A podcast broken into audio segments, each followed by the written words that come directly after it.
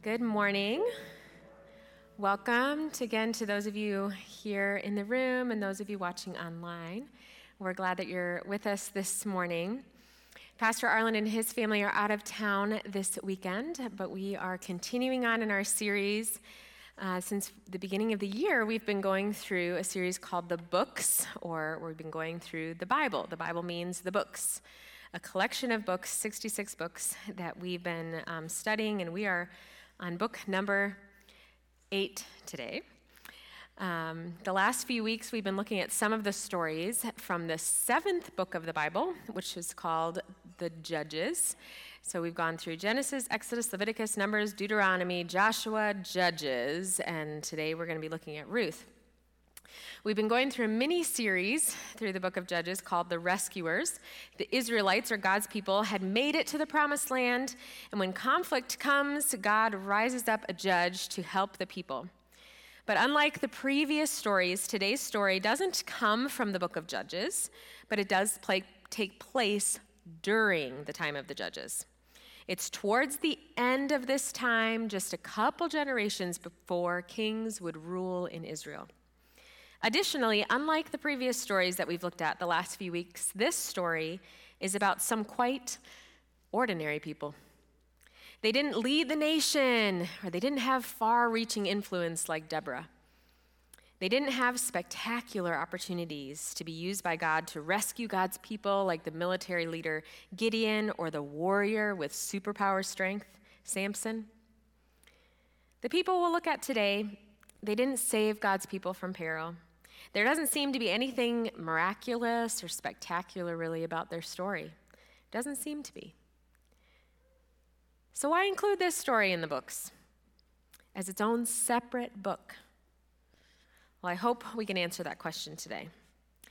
The book of Ruth, like I said, is the eighth book of the Bible. It's only four chapters long, comes right after Judges. Pastor Arlen covered the book of Ruth in February of 2021. So if you have interest in diving deeper into this story, he covered it over multiple weeks. So you can go on our website and listen or watch um, from back in 2021. But we're going to cover the whole story today. This story, again, is about ordinary people just trying to survive during desperate times. We learned last week that the end of the Judges was a bleak time period if you want to get into that, you can go watch last week's message of just the darkness that was this time. As the last verse in Judges says, in those days Israel had no king. All the people did, all the people did whatever seemed right in their own eyes. There was religious and moral depravity, national disunity, and continuous oppression from other nations. Not only that, we find out that there's a severe famine in the region that this particular family was from. So we're going to start and look into that at Ruth chapter 1, verse 1. In the days when the judges ruled in Israel, a severe famine came upon the land. So a man from Bethlehem in Judea left his home and went to live in the country of Moab, taking his wife and two sons with him. The man's name was Elimelech, and his wife was Naomi. Their two sons were Mahlon and Kilion. They were Ephrathites from Bethlehem in the land of Judah, and when they reached Moab, they settled there.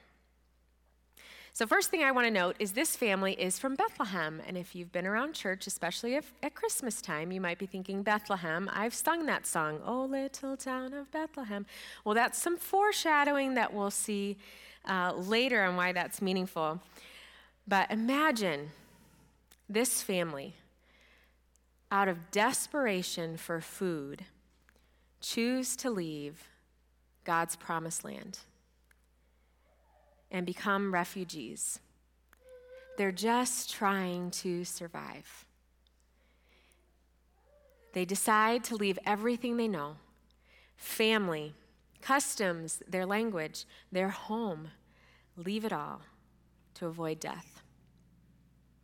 They go to a foreign place with different customs, different gods, different languages, just to survive. A foreign place that has in recent years been hostile. They despised each other. This would have been an extremely difficult choice. Then we find out in verse 3 Elimelech dies, and Naomi was left with her two sons. The two sons married Moabite women. One married a woman named Orpah, and the other named a woman named Ruth. But about 10 years later, both Chilion and Mahlon and Chilion died. This left Naomi alone with her two sons, without her two sons or her husband. So now, here they are, refugees in a foreign land. To make matters worse, within 10 years, Naomi is far from home without the three men in her life a widow taking care of two more widows. What heartache. Pastors mention this often because we need to remember the context of this time. Not only can we look at that story and go, that's horrible, that's miserable, but especially for women during that time, they didn't have rights. So without marriage, their future was hard and bleak. Without a male heir, it was pretty desperate. And especially if you're widowed, you can anticipate a life of destitution. Well, Naomi hears that there's food again back at home in the promised land, so the three ladies start off on their journey back. But at some point, Naomi knows what's in store for her and the two widowed daughter in laws that are currently alongside her. So she's like, Hold up, wait a minute. You two need to go back home to your families. Maybe your dads can find you new husbands to marry and you can have hope of a good life. But if you keep following me, we're going to be kind of miserable together. But there must have been something quite winsome about Naomi. She was maybe the all star mother in law because both of her daughters strongly protest. There's a lot of weeping and crying and sadness in the thought of leaving Naomi. And Orpah ultimately did as Naomi requested and returned home, but Ruth refused.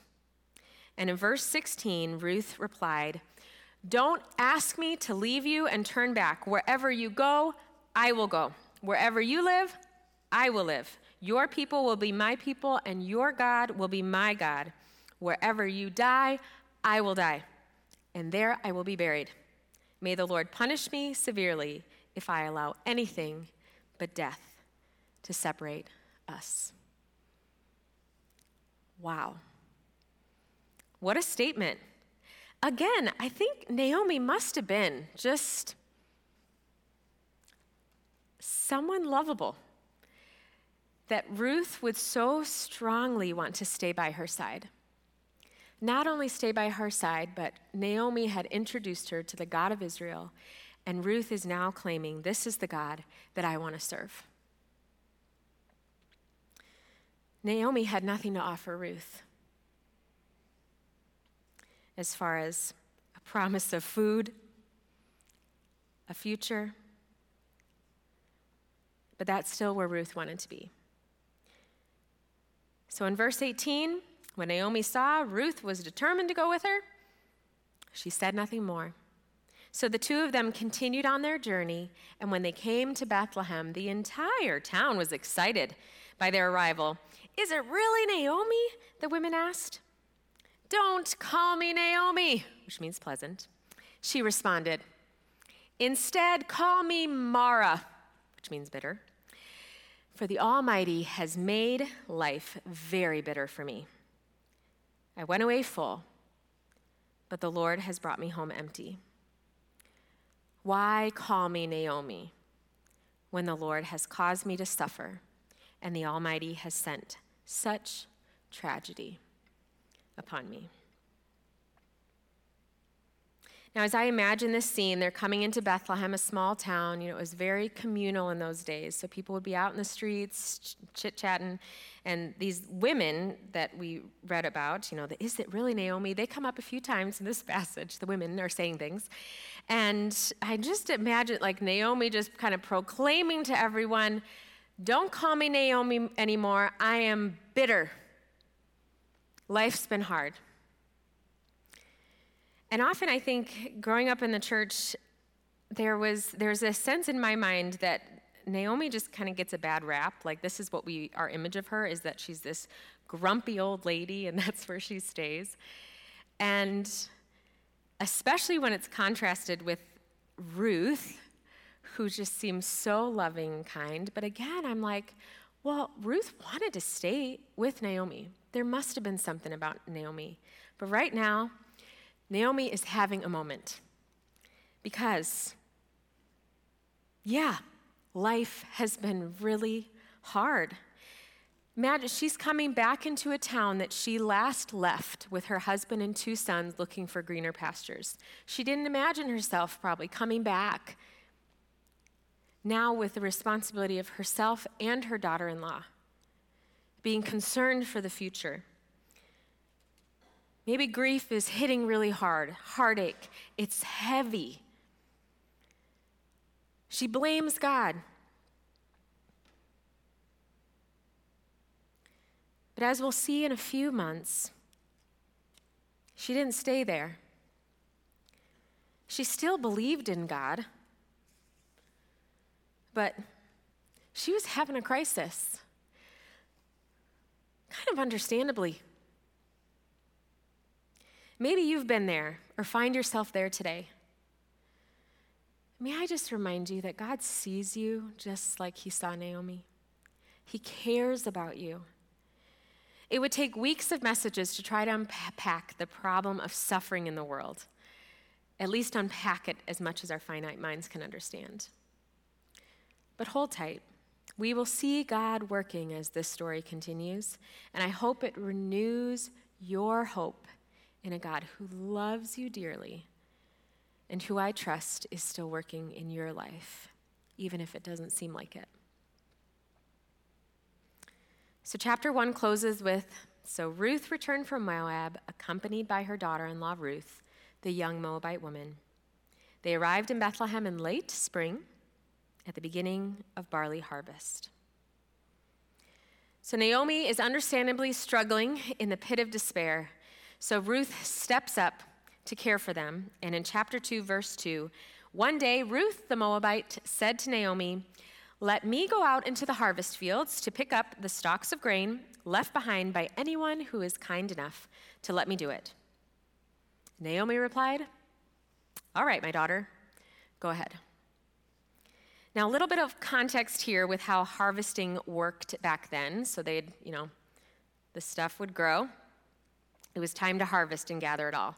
So, usually, men would go out into the field and cut down the standing grain by hand with hand sickles. So, they're, they're working away, and then usually women would follow, picking up the grain, putting it into bundles called sheaves. And then they would continue on in the field. Maybe at some point there'd be a cart that they were able to pull a person, or if you were wealthy and you had an animal that could pull a cart, and you'd load all the bundles onto the cart, take it over to the threshing floor where you'd separate the grain from the rest of it. So, after all that, there would inevitably be pieces that were left behind. And this was the ancient way of food stamps. God had instituted in the law of Moses to leave behind what you miss. And this was for the poor, the foreigners, widows, and fatherless to glean from. Now, Ruth didn't know if she would find someone kind enough to let her glean in the field. She says to Naomi, she says, Let me go see if I can find anyone kind enough. Remember, she was a foreigner. And again, this is depraved times. So, yes, this was God's law, but many people are not following God's law right now. And so, would there be someone kind enough, one, to a foreigner, a people who were, despised? Um, and the author reminds us over and over again in the book of Ruth that she is a foreigner. Yet we see that those that are following God's law care for her and are kind to her. But would she be able to find anyone like that who would care about God's laws or who would care about the destitute? So Ruth went out to gather grain behind the harvesters, and as it happened, she found herself working in a field that belonged to Boaz, a relative of her father in law, Elimelech. While she was there, Boaz arrived from Bethlehem and greeted the harvesters. The Lord be with you, he said. The Lord bless you, the harvesters replied. And look at that. Her first day out in the field, and she happens to find not only a godly man's field, but someone who was a relative. And then Boaz happens to come out on the first day that Ruth is there, and he notices her. He says in verse 5 to his foreman, Who is this young woman over there? Who does she belong to? And the foreman replies, She is the young woman from Moab who came back with Naomi. She asked me this morning if she could gather grain behind the harvesters. She has been hard at work ever since, except for a few minutes' rest in the shelter. So Boaz went over and said to Ruth, Listen, my daughter, stay right here with us when you gather grain. Don't go to any other field. Stay right behind the young women working in my field. See which part of the field they are harvesting and then follow them. I've warned the young men not to treat you roughly. And when you are thirsty, help yourself to the water they have drawn from the well. Ruth fell at her feet and thanked him warmly. What have I done to deserve such kindness? she asked. I'm only a foreigner. Yes, I know, Boaz replied, but I also know about everything you have done for your mother in law since the death of your husband. I have heard how you left your father and mother and your own land to live here among complete strangers. May the Lord, the God of Israel, under whose wings you have come to take refuge, reward you fully for what you have done. First, I want to note Ruth's reputation. Pointed out in verse 11, the people had heard about her. She was the talk of the town in a good way. And while Ruth is a beautiful example, we meet another example, Boaz, a wealthy and influential man of Bethlehem, also a relative of Elimelech. And he, though it's no benefit to himself, he offers Ruth protection.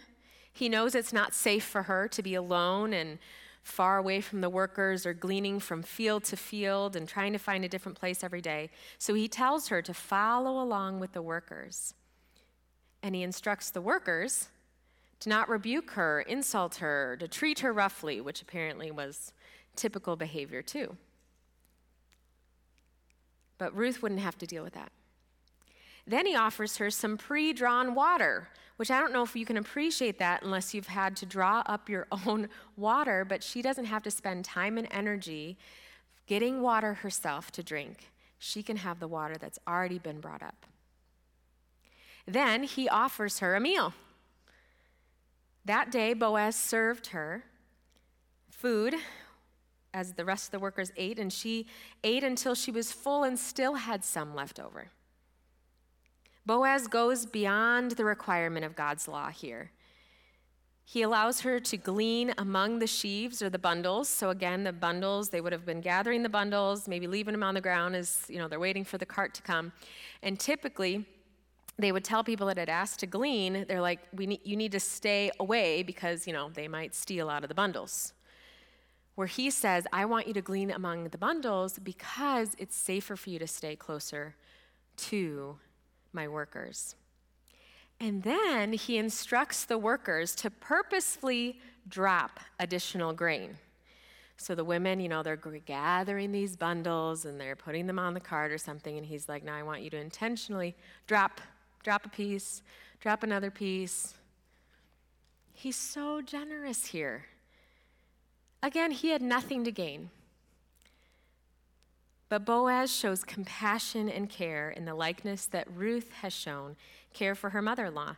It's beautiful and profound and emulates the character of the God of Israel. Verse 17 So Ruth gathered barley all day and when she beat out the grain that evening, it filled an entire basket. She carried it back into town and she showed it to her mother in law. Ruth also gave her the roasted grain that was left over from her meal. Where did you gather all this grain today? Naomi asked. Where did you work? May the Lord bless the one who helped you. So Ruth told her mother in law about the man in whose field she had worked. She said, The man I worked with today is named Boaz. Well, may the Lord bless him, Naomi told her daughter in law. He is showing his kindness to us as well as to your dead husband. This man is one of our closest relatives, one of our family redeemers. Now, some context here regarding the family redeemer. Another thing God had instituted in his law to care for women was that if, so maybe you have a few brothers and they get married and one of the brothers dies, well, it's the responsibility of one of the other brothers to take the widow as his wife um, so that she can bear a son to carry on the family line, to carry on the family property, and to avoid poverty for the family. Again, women couldn't carry on the property and things like that because they didn't have those rights. So this was um, a way to care for the, the widows but of course, the brothers have died, and Naomi is not in a place to have more children. One, she'd have to find a husband and be able to bear more children. But she doesn't think she's able to do that. So, the responsibility of the family redeemer would go down the family line. And this man was in that family line. Ruth had, quote unquote, stumbled upon the good graces of not only a godly man, not only a relative, but one of their family redeemers. So she continued to glean in Boaz's field for barley harvest and then wheat harvest, approximately four months. Then we pick up in chapter 3, verse 1. One day, Naomi said to Ruth, My daughter, it is time that I found a permanent home for you so that you will be provided for. Naomi has a plan. Naomi was now ready to step up for Ruth. Just like at the beginning of last chapter, Ruth said, All right, I'm going to go get us food. Naomi's ready to say, All right, I got to find a place for you. There's this beautiful reciprocal love selflessly caring for each other, looking out for the other person. But not only that, we see that Ruth trusted Naomi. Naomi's plan was kind of interesting. The plan, we don't totally understand the cultural context of it. And uh, what we do know is the men now, it, everything's been harvested. They're on the threshing floor, so they're separating the grain from the stalks. And as they would do that, harvest time was a very celebratory time, and the men would need to sleep around their grain to protect it from robbers, animals, all that stuff. So Boaz would be out with the other men doing this.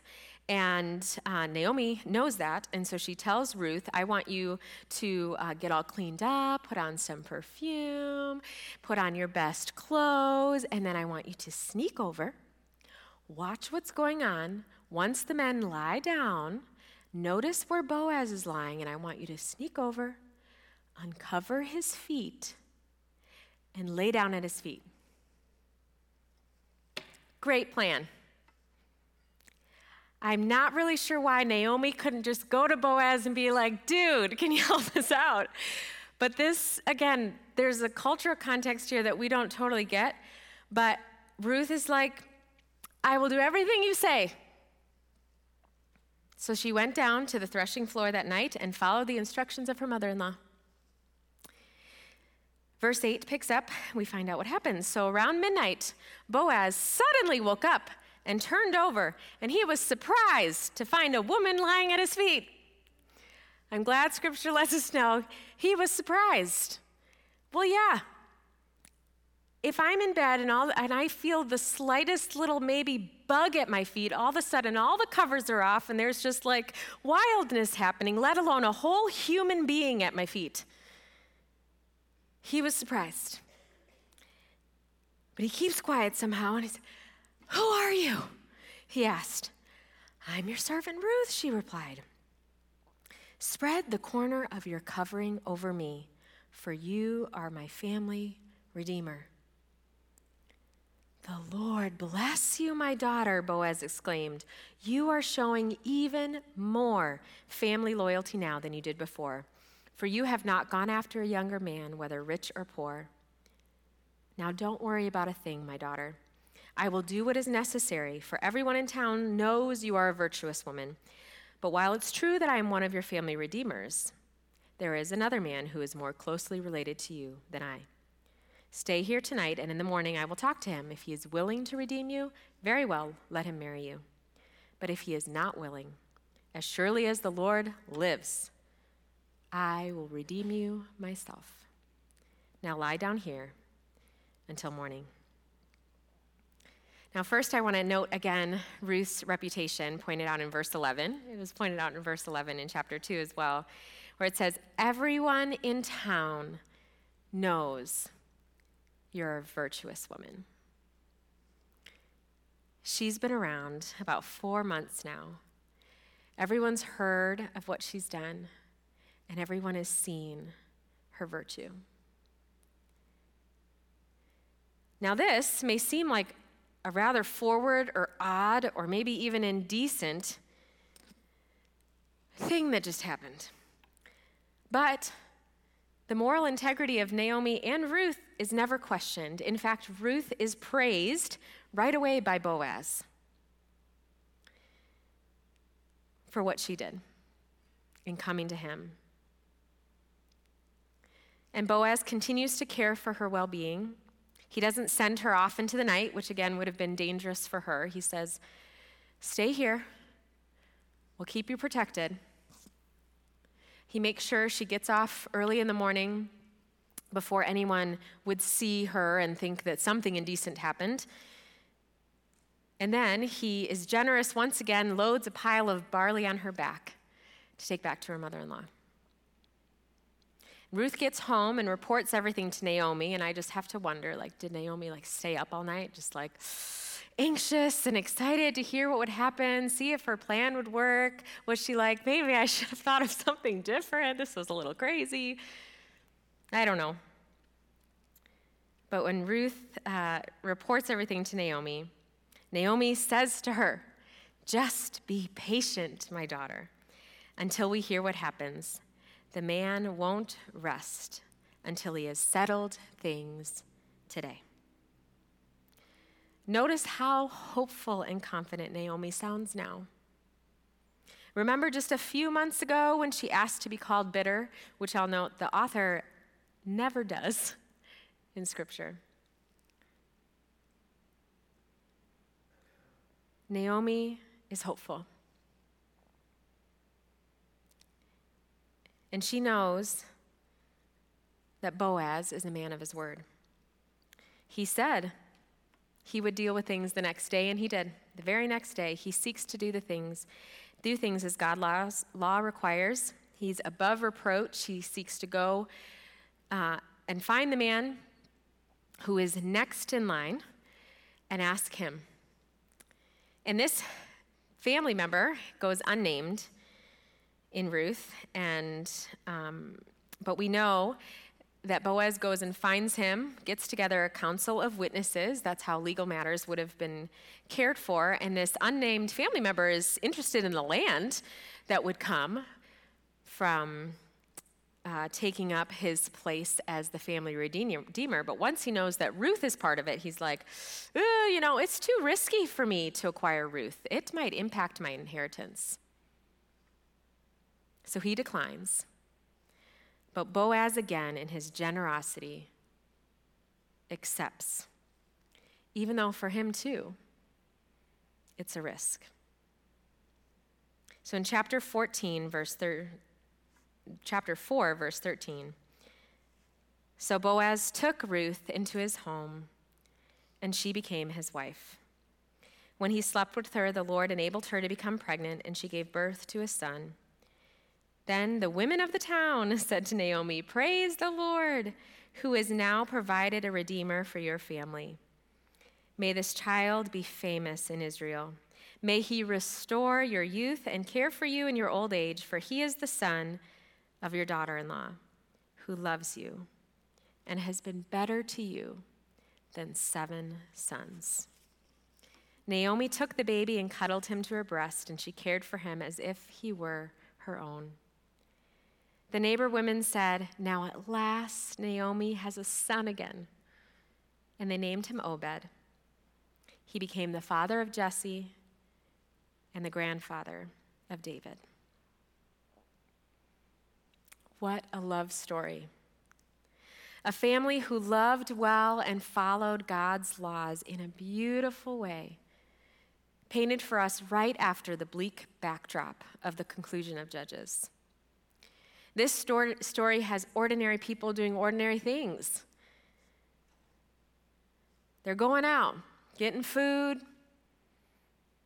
taking care of each other, doing what needs to be done, but what maybe felt like ordinary actions, we read them and marvel because those actions were done in quite extraordinary ways. They displayed a love for God through their actions, showed a selfless love to others, kindness, compassion, generosity, work ethic, integrity. Simple things, but not easy. It should have been common among the people of God, but it wasn't. And just like today, you know, common courtesy isn't so common. But for us, the extraordinary can kind of seem out of reach when we study uh, stories like Deborah and Gideon and Samson. We feel like maybe we'll never do anything, quote unquote, big for God. But following Jesus doesn't always look so flashy. Few people end up with huge, seemingly huge influence. Few people really are world leaders or even city leaders, mega pastors, Fortune 500 owners, social media stars. For most of us, we live in the beautiful ordinary, doing the daily grind to put food on the table, dealing with work issues, maybe raising children, caring for aging parents, dealing with our health issues, going to the store, helping out at church sometimes, dealing with a neighbor. It can all feel so ordinary. But in the power of God, when we add some kindness, we add some compassion, add some generosity, even if it doesn't feel like a lot, add integrity, all seasoned with love. Man, it can make a difference. And as I was preparing this message, of course, it was on my mind a lot as we're just kind of doing normal things this week. And um, yesterday was Jens's birthday, and so we were doing some celebratory things and also just doing normal things. He helped his brother move a playground set. I had to run an errand with my mom. We went to uh, the fantastic cuisine of Taco Bell for his birthday dinner and, uh, you know, just like normal, normal stuff. But as, again, I was thinking through this and just the love and kindness that I express to my children every day in the way that I speak to them, in the way that I correct them, it matters. The way that I communicate to staff of Taco Bell or the grocery store. It matters. And I was trying to think even of people that have, you know, I've maybe even met once, but the image is in my mind. Just because they showed some kindness that I didn't expect. The errand that my mom and I ran, I was just so impressed by there was three younger staff, and they just were all like nice. And it wasn't like they were like did anything like above and beyond customer service wise. They were just like nice, delightful. and um, and I remember one time, I don't know whose wedding I was wedding dress shopping with them for, but I remember being at David's bridal and I have this image of this young gal in my head. She was just nice.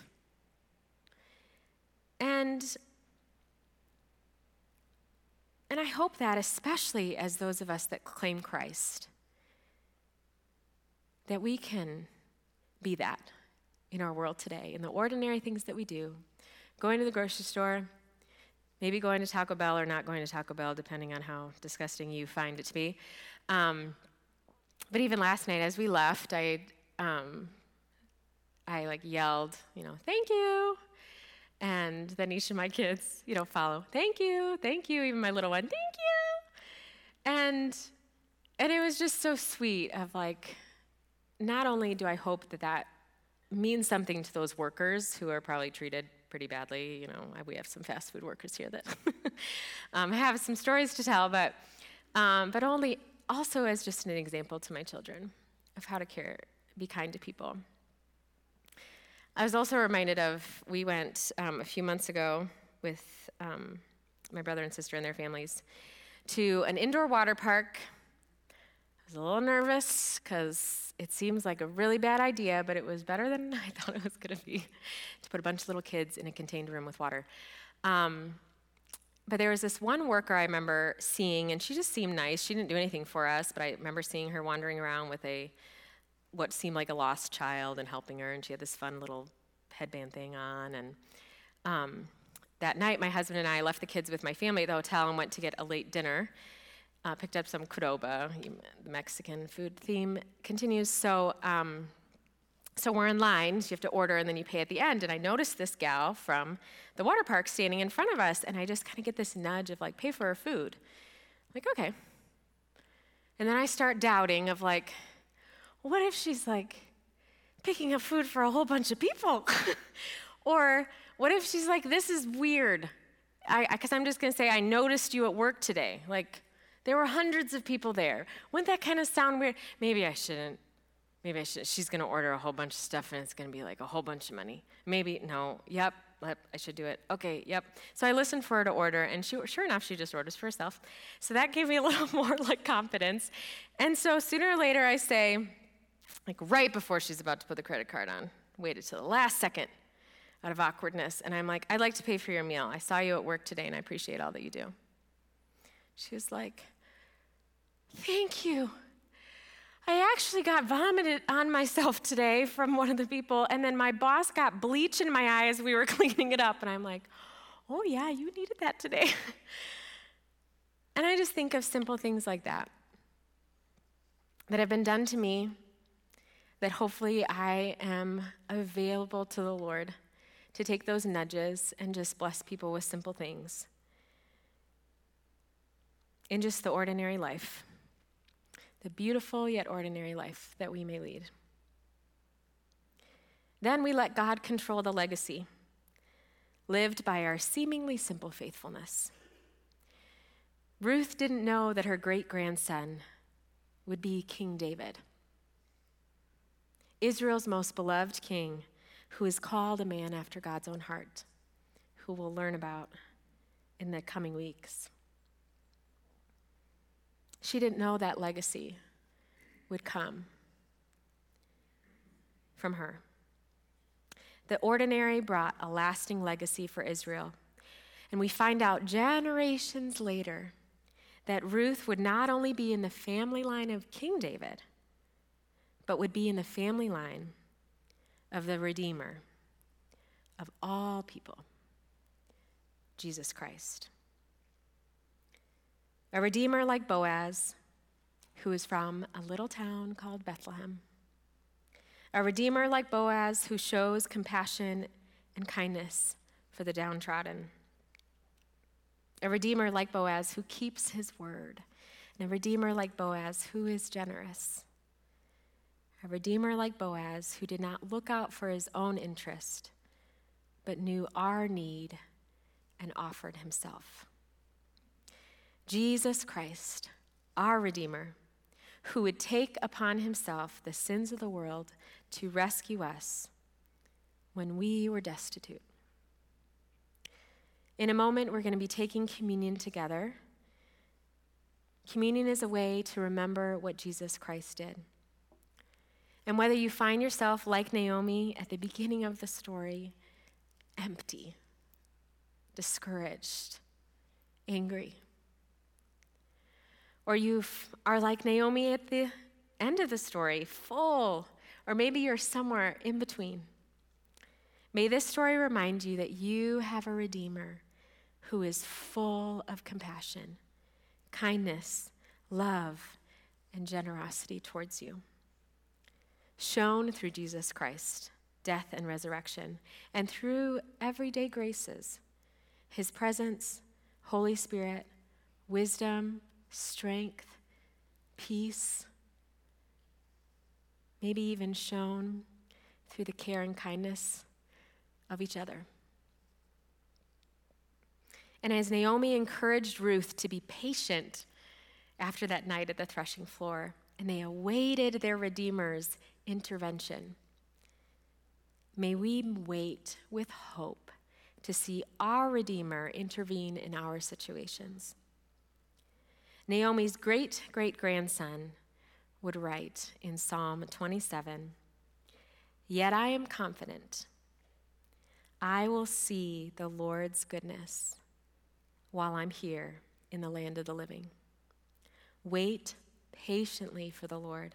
Be brave and courageous.